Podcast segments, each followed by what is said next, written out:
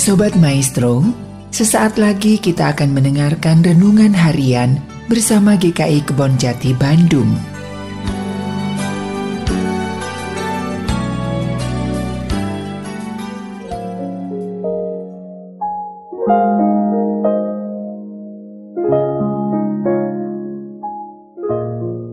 Bertemu kembali dengan saya, Pendeta Daud Solihin dari GKI Kebon Jati.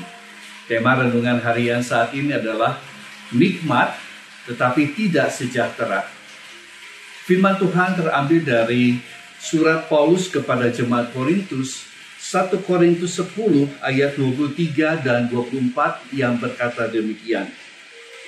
Segala sesuatu diperbolehkan benar, tapi bukan segala sesuatu berguna. Segala sesuatu diperbolehkan benar, tetapi bukan segala sesuatu membangun.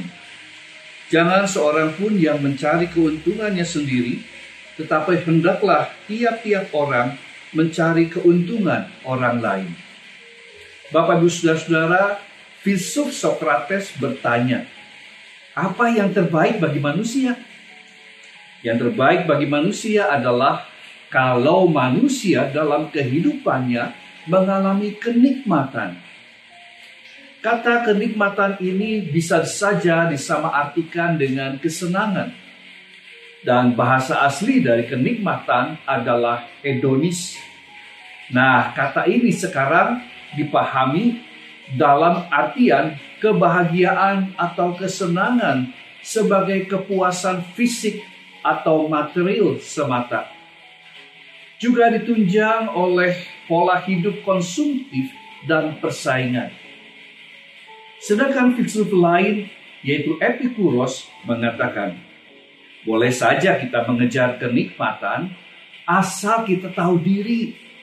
Ada batasan-batasan dan harus bertanggung jawab. Artinya, dalam mencari kenikmatan dalam kehidupan, kita perlu berhati-hati. Bijaksana dalam mencari kesenangan atau kenikmatan Menurut Epikuros, orang bijaksana bukanlah orang yang memperbanyak kebutuhan, tetapi mereka yang membatasi kebutuhan, agar dengan cara membatasi diri, ia akan mencari dan mencapai kepuasan. Karena sesungguhnya yang paling dibutuhkan adalah kebahagiaan dan ketenangan jiwa. Bapak Ibu Saudara, kadang kita suka mencari kenikmatan sesaat dan kita kejar mati-matian untuk mendapatkannya. Tetapi di sisi lain, kita mengorbankan nilai iman, kita mengorbankan persaudaraan, kekeluargaan, dan persahabatan.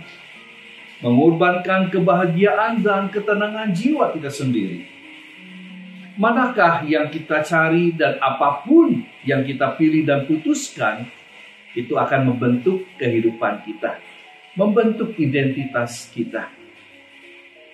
Penting juga untuk mengaitkan antara godaan dengan akibatnya. Godaan untuk memanjakan diri atau menahan diri, membiarkan terlena dalam memanjakan diri akan menjerumuskan pada pengabaian keutamaan panggilan keimanan Akibatnya adalah sebuah penyesalan. Sedangkan menahan diri dari godaan akan berdampak pada upaya mempertahankan dan mendewasakan keimanan.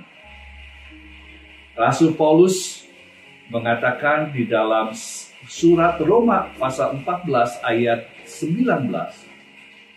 Sebab itu, marilah kita mengejar apa yang mendatangkan damai sejahtera dan yang berguna untuk saling membangun. Tuhan Yesus memberkati. Amin.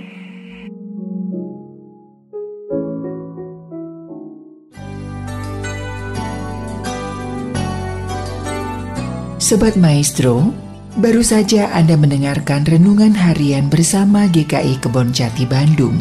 Tuhan Yesus memberkati.